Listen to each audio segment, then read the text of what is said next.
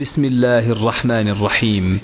باب التهجد بالليل وقوله عز وجل ومن الليل فتهجد به نافلة لك.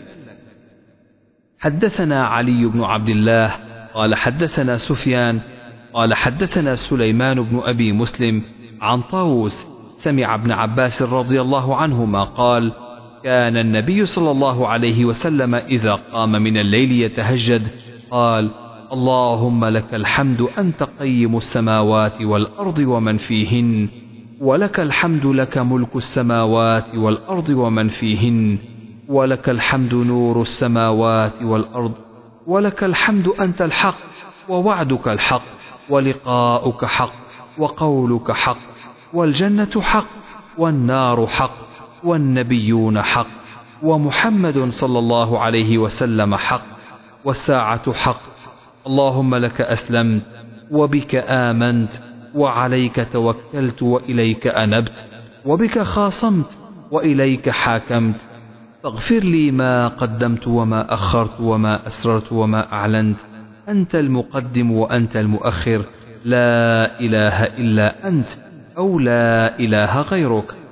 قال سفيان زاد عبد الكريم أبو أمية ولا حول ولا قوة إلا بالله. قال سفيان قال سليمان بن أبي مسلم سمعه من طاووس عن ابن عباس رضي الله عنهما عن النبي صلى الله عليه وسلم. باب فضل قيام الليل. حدثنا عبد الله بن محمد قال حدثنا هشام قال أخبرنا معمر وحدثني محمود قال حدثنا عبد الرزاق قال أخبرنا معمر عن الزهري عن سالم عن أبيه رضي الله عنه قال كان الرجل في حياة النبي صلى الله عليه وسلم إذا رأى رؤيا قصها على رسول الله صلى الله عليه وسلم فتمنيت أن أرى رؤيا فأقصها على رسول الله صلى الله عليه وسلم وكنت غلاما شابا وكنت أنام في المسجد على عهد رسول الله صلى الله عليه وسلم. فرأيت في النوم كأن ملكين أخذاني فذهبا بي إلى النار فإذا هي مطوية كطي البئر وإذا لها قرنان وإذا فيها أناس قد عرفتهم فجعلت أقول أعوذ بالله من النار. قال فلقينا ملك آخر فقال لي لم ترع. فقصصتها على حفصة فقصتها حفصة على رسول الله صلى الله عليه وسلم فقال نعم الرجل عبد الله. لو كان يصلي من الليل فكان بعد لا ينام من الليل إلا قليلا. باب طول السجود في قيام الليل. حدثنا أبو اليمان قال أخبرنا شعيب عن الزهري قال أخبرني عروة أن عائشة رضي الله عنها أخبرته أن رسول الله صلى الله عليه وسلم كان يصلي إحدى عشرة ركعة. كانت تلك صلاته. يسجد السجدة من ذلك قدر ما يقرأ أحدكم خمسين آية قبل أن يرفع رأسه ويركع ركعتين قبل صلاة الفجر ثم يضطجع على شقه الأيمن حتى يأتيه المنادي للصلاة. باب ترك القيام للمريض. حدثنا أبو نعيم قال حدثنا سفيان عن الأسود قال سمعت جندبا يقول اشتكى النبي صلى الله عليه وسلم فلم يقم ليلة أو ليلتين.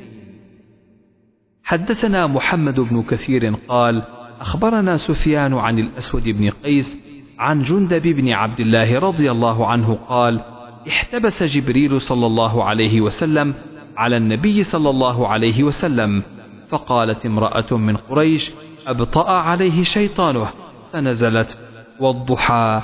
والليل إذا سجى ما ودعك ربك وما قلى.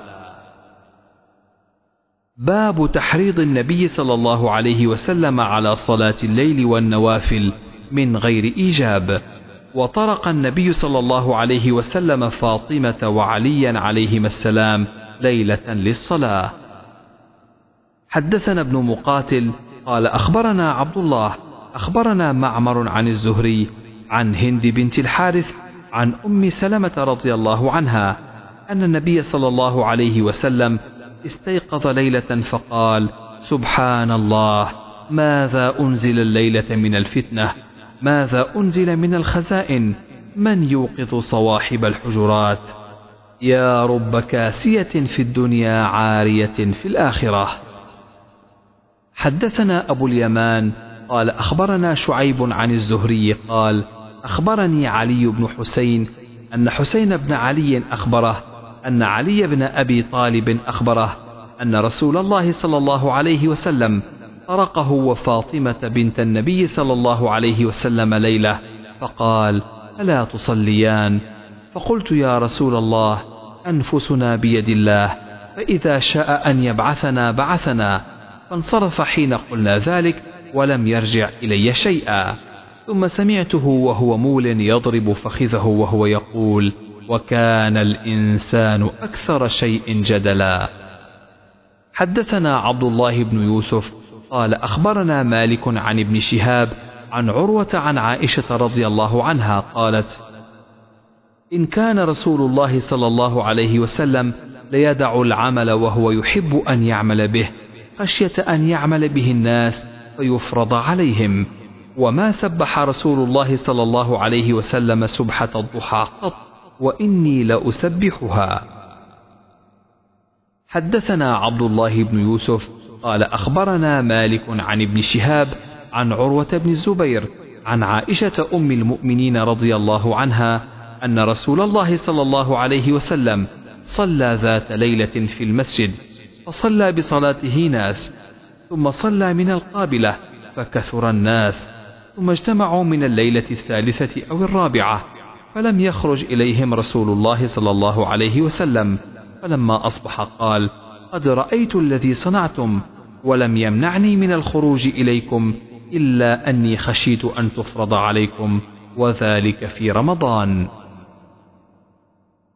باب قيام النبي صلى الله عليه وسلم حتى ترم قدماه.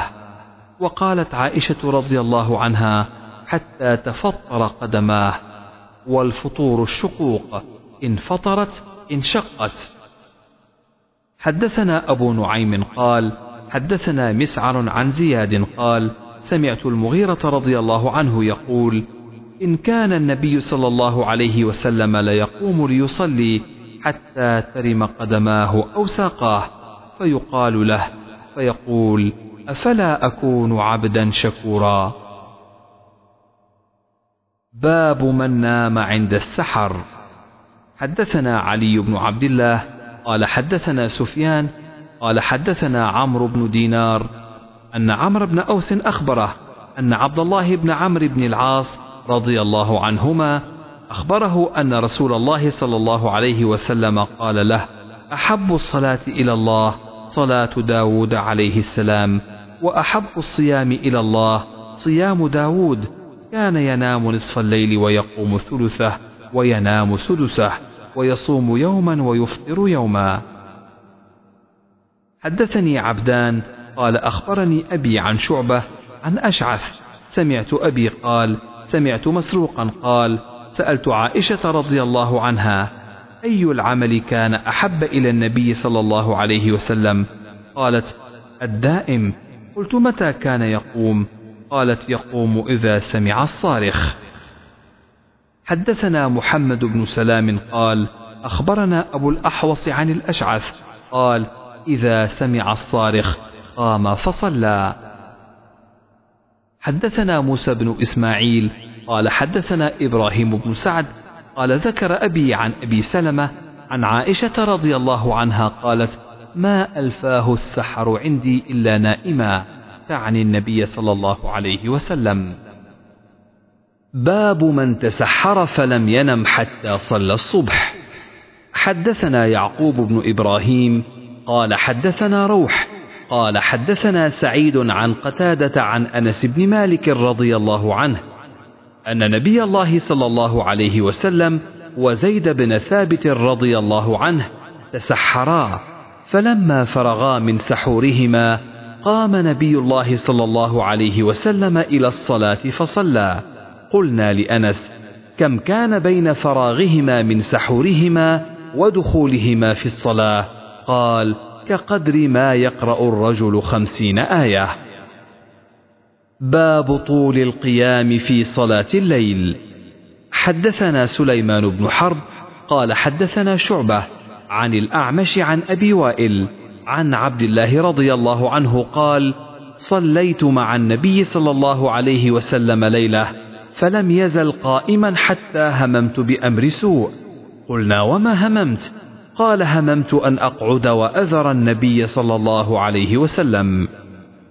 حدثنا حفص بن عمر قال حدثنا خالد بن عبد الله عن حسين عن أبي وائل عن حذيفة رضي الله عنه أن النبي صلى الله عليه وسلم كان إذا قام للتهجد من الليل يشوص فاه بالسواك. باب كيف كان صلاة النبي صلى الله عليه وسلم وكم كان النبي صلى الله عليه وسلم يصلي من الليل. حدثنا أبو اليمان قال أخبرنا شعيب عن الزهري قال أخبرني سالم بن عبد الله أن عبد الله بن عمر رضي الله عنهما قال إن رجلا قال يا رسول الله كيف صلاة الليل؟ قال مثنى مثنى. فإذا خفت الصبح فأوتر بواحدة. حدثنا مسدد. قال حدثنا يحيى عن شعبة. قال حدثني أبو جمرة عن ابن عباس رضي الله عنهما. قال كان صلاة النبي صلى الله عليه وسلم ثلاث عشرة ركعة. يعني بالليل. حدثنا إسحاق قال حدثنا عبيد الله قال أخبرنا إسرائيل عن أبي حصين عن يحيى بن وثاب عن مسروق قال سألت عائشة رضي الله عنها عن صلاة رسول الله صلى الله عليه وسلم بالليل فقالت سبع وتسع وإحدى عشرة سوى ركعتي الفجر. حدثنا عبيد الله بن موسى قال أخبرنا حنظلة عن القاسم بن محمد عن عائشة رضي الله عنها قالت كان النبي صلى الله عليه وسلم يصلي من الليل ثلاث عشرة ركعة منها الوتر وركعة الفجر. باب قيام النبي صلى الله عليه وسلم بالليل ونومه وما نسخ من قيام الليل وقوله تعالى يا أيها المزمل قم الليل إلا قليلا نصفه أو انقص منه قليلا أو زد عليه ورتل القرآن ترتيلا. إنا سنلقي عليك قولا ثقيلا. إن ناشئة الليل هي أشد وطئا واقوم قيلا إن لك في النهار سبحا طويلا. وقوله علم أن لن تحصوه فتاب عليكم فاقرؤوا ما تيسر من القرآن علم أن سيكون منكم مرضى وآخرون يضربون في الأرض يبتغون من فضل الله وآخرون يقاتلون في سبيل الله فاقرؤوا ما تيسر منه وأقيموا الصلاة وآتوا الزكاة وأقرضوا الله قرضا حسنا وما تقدموا لانفسكم من خير تجدوه عند الله هو خيرا واعظم اجرا. قال ابن عباس رضي الله عنهما نشا قام بالحبشيه وطأ قال مواطأة القرآن أشد موافقة لسمعه وبصره وقلبه ليواطئوا ليوافقوا. حدثنا عبد العزيز بن عبد الله قال حدثني محمد بن جعفر عن حميد أنه سمع أنس رضي الله عنه يقول كان رسول الله صلى الله عليه وسلم يفطر من الشهر حتى نظن الا يصوم منه ويصوم حتى نظن الا يفطر منه شيئا. وكان لا تشاء أن تراه من الليل مصليا إلا رأيته ولا نائما إلا رأيته. تابعه سليمان وأبو خالد الأحمر عن حميد. باب عقد الشيطان على قافية الرأس إذا لم يصل بالليل.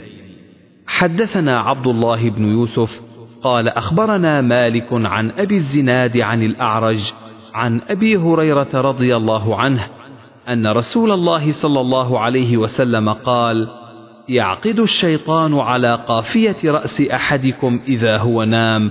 ثلاث عقد. يضرب كل عقدة. عليك ليل طويل فارقد. فإن استيقظ فذكر الله انحلت عقدة. فإن توضأ انحلت عقدة. فإن صلى انحلت عقدة. فأصبح نشيطا طيب النفس. وإلا أصبح خبيث النفس كسلان. حدثنا مؤمل بن هشام.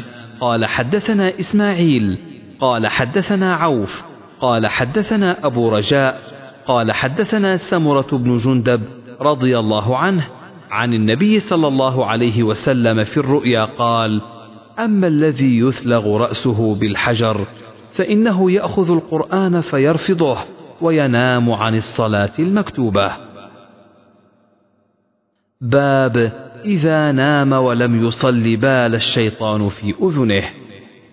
حدثنا مسدد قال حدثنا أبو الأحوص قال حدثنا منصور عن أبي وائل عن عبد الله رضي الله عنه قال ذكر عند النبي صلى الله عليه وسلم رجل فقيل ما زال نائما حتى أصبح ما قام إلى الصلاة. فقال بال الشيطان في أذنه. باب الدعاء والصلاة من آخر الليل. وقال كانوا قليلا من الليل ما يهجعون. أي ينامون وبالأسحار هم يستغفرون. حدثنا عبد الله بن مسلمة عن مالك عن ابن شهاب عن أبي سلمة وأبي عبد الله الأغر عن أبي هريرة رضي الله عنه أن رسول الله صلى الله عليه وسلم قال ينزل ربنا تبارك وتعالى كل ليلة إلى السماء الدنيا حتى يبقى ثلث الليل الآخر. يقول من يدعوني فأستجيب له من يسألني فأعطيه من يستغفرني فأغفر له. باب من نام أول الليل وأحيا آخره. وقال سلمان لأبي الدرداء رضي الله عنهما نم فلما كان من آخر الليل قال قم قال النبي صلى الله عليه وسلم صدق سلمان. حدثنا أبو الوليد حدثنا شعبة وحدثني سليمان قال حدثنا شعبة عن أبي إسحاق عن الأسود قال سألت عائشة رضي الله عنها كيف صلاة النبي صلى الله عليه وسلم بالليل؟ قالت كان ينام أوله ويقوم آخره. فيصلي ثم يرجع إلى فراشه. فإذا أذن المؤذن وثب فإن كان به حاجة اغتسل وإلا توضأ وخرج. باب قيام النبي صلى الله عليه وسلم بالليل في رمضان وغيره.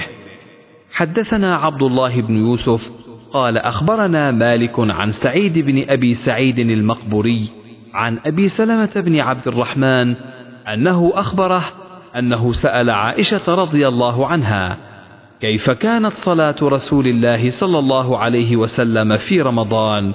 فقالت ما كان رسول الله صلى الله عليه وسلم يزيد في رمضان ولا في غيره على إحدى عشرة ركعة يصلي أربعة فلا تسل عن حسنهن وطولهن ثم يصلي أربعة فلا تسل عن حسنهن وطولهن. ثم يصلي ثلاثة قالت عائشة فقلت يا رسول الله أتنام قبل أن توتر؟ فقال يا عائشة إن عيني تنامان ولا ينام قلبي.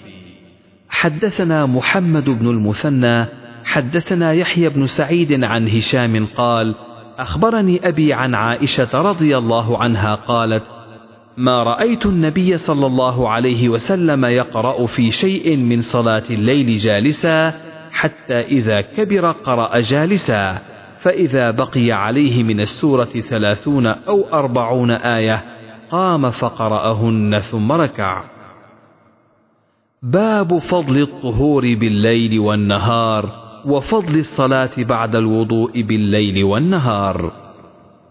حدثنا إسحاق بن نصر حدثنا أبو أسامة عن أبي حيان عن أبي زرعة عن أبي هريرة رضي الله عنه أن النبي صلى الله عليه وسلم قال لبلال عند صلاة الفجر يا بلال حدثني بأرجى عمل عملته في الإسلام فإني سمعت دفن عليك بين يدي في الجنة. قال ما عملت عملا أرجى عندي أني لم أتطهر طهورا في ساعة ليل أو نهار إلا صليت بذلك الطهور ما كتب لي أن أصلي. قال أبو عبد الله دفن عليك يعني تحريك. باب ما يكره من التشديد في العبادة.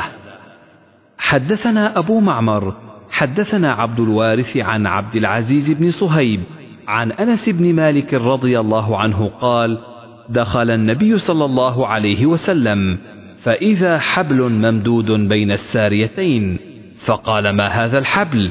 قالوا هذا حبل لزينب.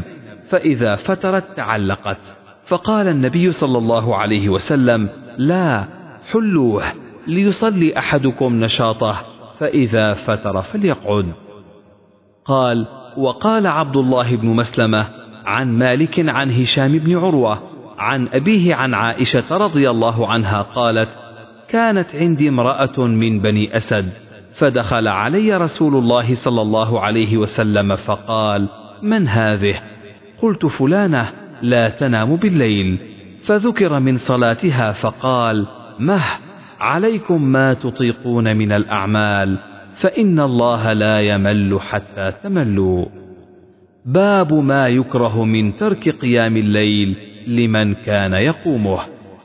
حدثنا عباس بن الحسين حدثنا مبشر عن الأوزاعي وحدثني محمد بن مقاتل أبو الحسن قال أخبرنا عبد الله أخبرنا الأوزاعي قال حدثني يحيى بن أبي كثير قال حدثني أبو سلمة بن عبد الرحمن قال حدثني عبد الله بن عمرو بن العاص رضي الله عنهما قال قال لي رسول الله صلى الله عليه وسلم يا عبد الله لا تكن مثل فلان كان يقوم الليل فترك قيام الليل. وقال هشام حدثنا ابن أبي العشرين حدثنا الأوزاعي قال حدثني يحيى عن عمر بن الحكم بن ثوبان قال حدثني أبو سلمة مثله. وتابعه عمرو بن أبي سلمة عن الأوزاعي. باب حدثنا علي بن عبد الله حدثنا سفيان عن عمرو عن أبي العباس قال سمعت عبد الله بن عمرو رضي الله عنهما قال للنبي صلى الله عليه وسلم ألم أخبر أنك تقوم الليل وتصوم النهار؟ قلت إني أفعل ذلك. قال فإنك إذا فعلت ذلك هجمت عينك ونفهت نفسك. وإن لنفسك حق ولأهلك حق. فصم وأفطر وقم ونم. باب فضل من تعار من الليل فصلى. حدثنا صدقة بن الفضل أخبرنا الوليد عن الأوزاعي. قال حدثني عمير بن هانئ. قال حدثني جنادة بن أبي أمية. حدثني عبادة بن الصامت عن النبي صلى الله عليه وسلم قال من تعار من الليل فقال لا إله إلا الله وحده لا شريك له له الملك وله الحمد وهو على كل شيء قدير. الحمد لله وسبحان الله ولا إله إلا الله والله أكبر ولا حول ولا قوة إلا بالله. ثم قال اللهم اغفر لي أو دعا أستجيب فإن توضأ قبلت صلاته. حدثنا يحيى بن بكير قال حدثنا الليث عن يونس عن ابن شهاب أخبرني الهيثم بن أبي سنان أنه سمع أبا هريرة رضي الله عنه وهو يقصص في قصصه وهو يذكر رسول الله صلى الله عليه وسلم إن أخا لكم لا يقول الرفث يعني بذلك عبد الله بن رواحة. وفينا رسول الله يتلو كتابه. إذا انشق معروف من الفجر ساطع. أرانا الهدى بعد العمى فقلوبنا به موقنات أن ما قال واقع. يبيت يجافي جنبه عن فراشه إذا استثقلت بالمشركين المضاجع. تابعه عقيل وقال الزبيدي أخبرني الزهري عن سعيد والأعرج عن أبي هريرة رضي الله عنه. حدثنا أبو النعمان حدثنا حماد بن زيد عن أيوب عن نافع عن ابن عمر رضي الله عنهما قال رأيت على عهد النبي صلى الله عليه وسلم كأن بيدي قطعة استبرق فكأني لا أريد مكانا من الجنة إلا طارت إليه ورأيت كأن اثنين أتياني أرادا أن يذهبا بي إلى النار فتلقاهما ملك فقال لم ترع. خليا عنه. فقصت حفصة على النبي صلى الله عليه وسلم إحدى رؤياي فقال النبي صلى الله عليه وسلم نعم الرجل عبد الله لو كان يصلي من الليل فكان عبد الله رضي الله عنه يصلي من الليل وكانوا لا يزالون يقصون على النبي صلى الله عليه وسلم الرؤيا أنها في الليلة السابعة من العشر الأواخر. فقال النبي صلى الله عليه وسلم أرى رؤياكم قد تواطأت في العشر الأواخر فمن كان متحريها فليتحرها من العشر الأواخر. باب المداومة على ركعتي الفجر. حدثنا عبد الله بن يزيد حدثنا سعيد هو ابن أبي أيوب قال حدثني جعفر بن ربيعة عن عراك بن مالك عن أبي سلمة عن عائشة رضي الله عنها قالت صلى النبي صلى الله عليه وسلم العشاء ثم صلى ثمان ركعات وركعتين جالسا وركعتين بين النداءين ولم يكن يدعهما أبدا. باب الضجعة على الشق الأيمن بعد ركعتي الفجر.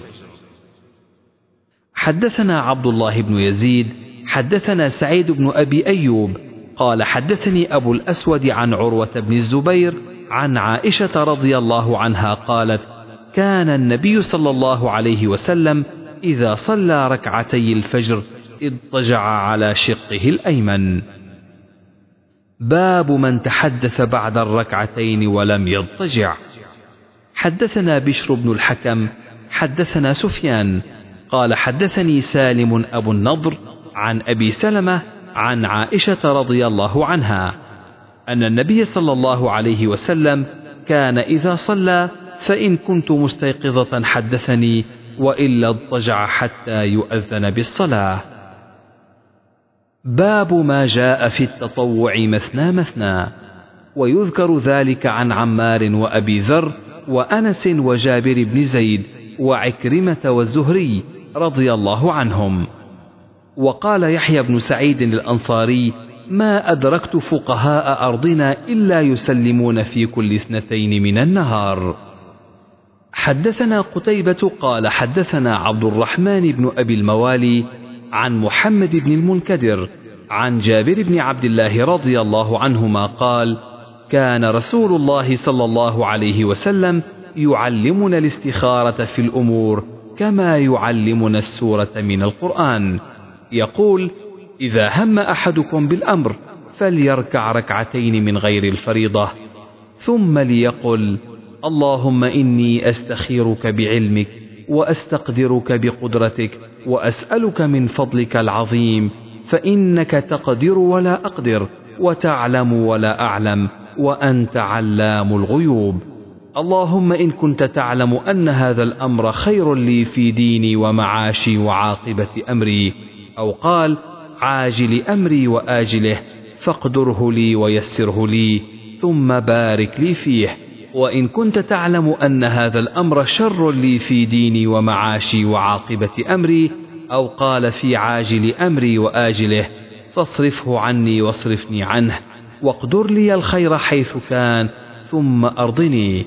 قال ويسمي حاجته. حدثنا المكي بن إبراهيم عن عبد الله بن سعيد عن عامر بن عبد الله بن الزبير عن عمرو بن سليم الزرقي سمع أبا قتادة بن ربعي الأنصاري رضي الله عنه قال قال النبي صلى الله عليه وسلم إذا دخل أحدكم المسجد فلا يجلس حتى يصلي ركعتين. حدثنا عبد الله بن يوسف قال أخبرنا مالك عن إسحاق بن عبد الله بن أبي طلحة عن أنس بن مالك رضي الله عنه قال صلى لنا رسول الله صلى الله عليه وسلم ركعتين ثم انصرف. حدثنا ابن بكير حدثنا الليث عن عقيل عن ابن شهاب قال أخبرني سالم عن عبد الله بن عمر رضي الله عنهما قال صليت مع رسول الله صلى الله عليه وسلم ركعتين قبل الظهر وركعتين بعد الظهر وركعتين بعد الجمعة وركعتين بعد المغرب وركعتين بعد العشاء. حدثنا آدم قال أخبرنا شعبة أخبرنا عمرو بن دينار قال سمعت جابر بن عبد الله رضي الله عنهما قال قال رسول الله صلى الله عليه وسلم وهو يخطب إذا جاء أحدكم والإمام يخطب أو قد خرج فليصلي ركعتين. حدثنا أبو نعيم قال حدثنا سيف سمعت مجاهدا يقول أتي ابن عمر رضي الله عنهما في منزله فقيل له هذا رسول الله صلى الله عليه وسلم قد دخل الكعبة. قال فأقبلت فأجد رسول الله صلى الله عليه وسلم قد خرج وأجد بلالا عند الباب قائما. فقلت يا بلال صلى رسول الله صلى الله عليه وسلم في الكعبة؟ قال نعم. قلت فأين؟ قال بين هاتين الأسطوانتين ثم خرج فصلى ركعتين في وجه الكعبة. قال أبو عبد الله قال أبو هريرة رضي الله عنه أوصاني النبي صلى الله عليه وسلم بركعتي الضحى. وقال عتبان غدا علي رسول الله صلى الله عليه وسلم وأبو بكر رضي الله عنه بعدما امتد النهار وصففنا وراءه. فركع ركعتين باب الحديث يعني بعد ركعتي الفجر. حدثنا علي بن عبد الله حدثنا سفيان قال أبو النضر حدثني أبي عن أبي سلمة عن عائشة رضي الله عنها أن النبي صلى الله عليه وسلم كان يصلي ركعتين فإن كنت مستيقظة حدثني وإلا اضطجع. قلت لسفيان فإن بعضهم يرويه ركعتي الفجر. قال سفيان هو ذاك. باب تعاهد ركعتي الفجر ومن سماهما تطوعا. حدثنا بيان بن عمرو حدثنا يحيى بن سعيد حدثنا ابن جريج عن عطاء عن عبيد بن عمير عن عائشة رضي الله عنها قالت لم يكن النبي صلى الله عليه وسلم على شيء من النوافل أشد منه تعاهدا على ركعتي الفجر. باب ما يقرأ في ركعتي الفجر. حدثنا عبد الله بن يوسف قال أخبرنا مالك عن هشام بن عروة عن أبيه عن عائشة رضي الله عنها قالت كان رسول الله صلى الله عليه وسلم يصلي بالليل ثلاث عشرة ركعة ثم يصلي إذا سمع النداء بالصبح ركعتين خفيفتين. حدثنا محمد بن بشار قال حدثنا محمد بن جعفر حدثنا شعبة عن محمد بن عبد الرحمن عن عمته عمرة عن عائشة رضي الله عنها قالت: كان النبي صلى الله عليه وسلم خا وحدثنا أحمد بن يونس حدثنا زهير حدثنا يحيى هو ابن سعيد عن محمد بن عبد الرحمن عن عمرة عن عائشة رضي الله عنها قالت: كان النبي صلى الله عليه وسلم يخفف الركعتين اللتين قبل صلاة الصبح حتى إني لأقول هل قرأ بأم الكتاب؟ باب التطوع بعد المكتوبة. حدثنا مسدد قال حدثنا يحيى بن سعيد عن عبيد الله قال أخبرنا نافع عن ابن عمر رضي الله عنهما قال صليت مع النبي صلى الله عليه وسلم سجدتين قبل الظهر وسجدتين بعد الظهر وسجدتين بعد المغرب وسجدتين بعد العشاء وسجدتين بعد الجمعة فأما المغرب والعشاء ففي بيته قال ابن أبي الزناد عن موسى بن عقبة عن نافع بعد العشاء في أهله. تابعه كثير بن فرقد وأيوب عن نافع.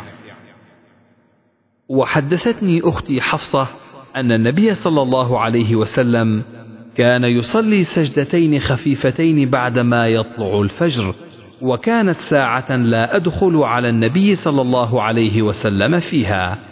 تابعه كثير بن فرقد وأيوب عن نافع. وقال ابن أبي الزناد عن موسى بن عقبة عن نافع بعد العشاء في أهله. باب من لم يتطوع بعد المكتوبة.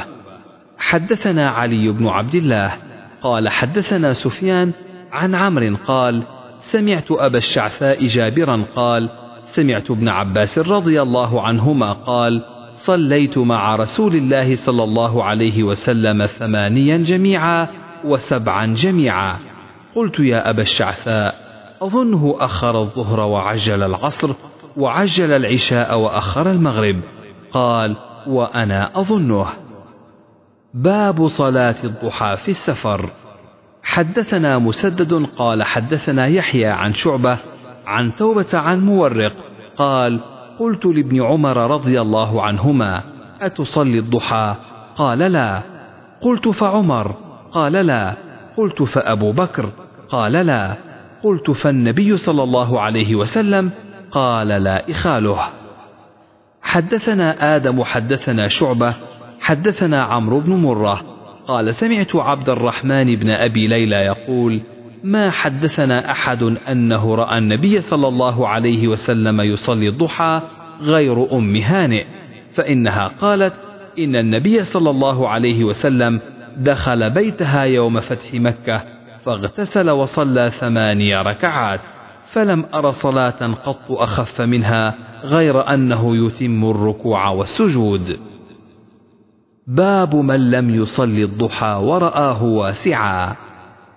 حدثنا آدم قال حدثنا ابن أبي ذئب عن الزهري عن عروة عن عائشة رضي الله عنها قالت ما رأيت النبي صلى الله عليه وسلم سبح سبحة الضحى وإني لأسبحها. باب صلاة الضحى في الحضر. قال عتبان بن مالك عن النبي صلى الله عليه وسلم حدثنا مسلم بن إبراهيم أخبرنا شعبة حدثنا عباس الجريري هو ابن فروخ عن أبي عثمان النهدي عن أبي هريرة رضي الله عنه قال أوصاني خليلي بثلاث لا أدعهن حتى أموت. صوم ثلاثة أيام من كل شهر وصلاة الضحى ونوم على وتر. حدثنا علي بن الجعد أخبرنا شعبة عن أنس بن سيرين. قال سمعت أنس بن مالك الأنصاري قال قال رجل من الأنصار وكان ضخما للنبي صلى الله عليه وسلم إني لا أستطيع الصلاة معك فصنع للنبي صلى الله عليه وسلم طعاما فدعاه إلى بيته ونضح له طرف حصير بماء فصلى عليه ركعتين. وقال فلان بن فلان بن جارود لأنس رضي الله عنه أكان النبي صلى الله عليه وسلم يصلي الضحى؟ فقال ما رأيته صلى غير ذلك اليوم. باب الركعتان قبل الظهر. حدثنا سليمان بن حرب قال حدثنا حماد بن زيد عن أيوب عن نافع عن ابن عمر رضي الله عنهما قال حفظت من النبي صلى الله عليه وسلم عشر ركعات ركعتين قبل الظهر وركعتين بعدها وركعتين بعد المغرب في بيته وركعتين بعد العشاء في بيته وركعتين قبل صلاة الصبح كانت ساعة لا يدخل على النبي صلى الله عليه وسلم فيها. حدثتني حفصة أنه كان إذا أذن المؤذن وطلع الفجر صلى ركعتين. حدثنا مسدد قال حدثنا يحيى عن شعبة عن إبراهيم بن محمد بن المنتشر عن أبيه عن عائشة رضي الله عنها أن النبي صلى الله عليه وسلم كان لا يدع أربعا قبل الظهر. وركعتين قبل الغداة. تابعه ابن أبي عدي وعمر عن شعبة. باب الصلاة قبل المغرب. حدثنا أبو معمر حدثنا عبد الوارث عن الحسين عن ابن بريدة قال حدثني عبد الله المزني عن النبي صلى الله عليه وسلم قال صلوا قبل صلاة المغرب. قال في الثالثة لمن شاء. كراهية أن يتخذها الناس سنة. حدثنا عبد الله بن يزيد قال حدثنا سعيد بن أبي أيوب قال حدثني يزيد بن أبي حبيب قال سمعت مرثد بن عبد الله اليزني قال أتيت عقبة بن عامر الجهني فقلت ألا أعجبك من أبي تميم يركع ركعتين قبل صلاة المغرب فقال عقبة إنا كنا نفعله على عهد رسول الله صلى الله عليه وسلم. قلت فما يمنعك الآن؟ قال الشغل. باب صلاة النوافل جماعة. ذكره أنس وعائشة رضي الله عنهما عن النبي صلى الله عليه وسلم. حدثني إسحاق. حدثنا يعقوب بن إبراهيم. حدثنا أبي عن ابن شهاب قال أخبرني محمود بن الربيع الأنصاري أنه عقل رسول الله صلى الله عليه وسلم وعقل مجة مجها في وجهه من بئر كانت في دارهم. فزعم محمود أنه سمع عتبان بن مالك الأنصاري رضي الله عنه وكان ممن شهد بدرا مع رسول الله صلى الله عليه وسلم يقول كنت أصلي لقومي ببني سالم وكان يحول بيني وبينهم واد إذا جاءت الأمطار فيشق علي اجتيازه قبل مسجدهم. فجئت رسول الله صلى الله عليه وسلم فقلت له إني أنكرت بصري وإن الوادي الذي بيني وبين قومي يسيل إذا جاءت الأمطار فيشق علي اجتيازه. فوددت أنك تأتي فتصلي من بيتي مكانا أتخذه مصلى. فقال رسول الله صلى الله عليه وسلم سأفعل. فغدا علي رسول الله صلى الله عليه وسلم وأبو بكر رضي الله عنه بعدما اشتد النهار. فاستأذن رسول الله صلى الله عليه وسلم فأذنت له فلم يجلس حتى قال أين تحب أن أصلي من بيتك؟ فأشرت له إلى المكان الذي أحب أن أصلي فيه. فقام رسول الله صلى الله عليه وسلم فكبر وصففنا وراءه فصلى ركعتين ثم سلم وسلمنا حين سلم فحبسته على خزير يصنع له فسمع أهل الدار رسول الله صلى الله عليه وسلم في بيتي فثاب رجال منهم حتى كثر الرجال بالبيت فقال رجل منهم ما فعل مالك لا أراه؟ فقال رجل منهم ذاك منافق لا يحب الله ورسوله. فقال رسول الله صلى الله عليه وسلم لا تقل ذاك ألا تراه قال لا إله إلا الله يبتغي بذلك وجه الله. فقال الله ورسوله أعلم أما نحن فوالله لا نرى وده ولا حديثه إلا إلى المنافقين. قال رسول الله صلى الله عليه وسلم فإن الله قد حرم على النار من قال لا إله إلا الله يبتغي بذلك وجه الله. قال محمود فحدثتها قوما فيهم أبو أيوب صاحب رسول الله صلى الله عليه وسلم في غزوته التي توفي فيها ويزيد بن معاوية عليهم بأرض الروم فأنكرها علي أبو أيوب قال والله ما أظن رسول الله صلى الله عليه وسلم قال ما قلت قط. فكبر ذلك علي فجعلت لله علي إن سلمني حتى أقفل من غزوتي أن أسأل عنها عتبان بن مالك رضي الله عنه إن وجدته حيا في مسجد قومه فقفلت فأهللت بحجة أو بعمرة ثم سرت حتى قدمت المدينة فأتيت بني سالم فإذا عتبان شيخ أعمى يصلي لقومه فلما سلم من الصلاة سلمت عليه وأخبرته من أنا ثم سألته عن ذلك الحديث فحدثنيه كما حدثنيه أول مرة. باب التطوع في البيت. حدثنا عبد الأعلى بن حماد حدثنا وهيب عن أيوب وعبيد الله عن نافع عن ابن عمر رضي الله عنهما قال قال رسول الله صلى الله عليه وسلم اجعلوا في بيوتكم من صلاتكم ولا تتخذوها قبورا. تابعه عبد الوهاب عن أيوب.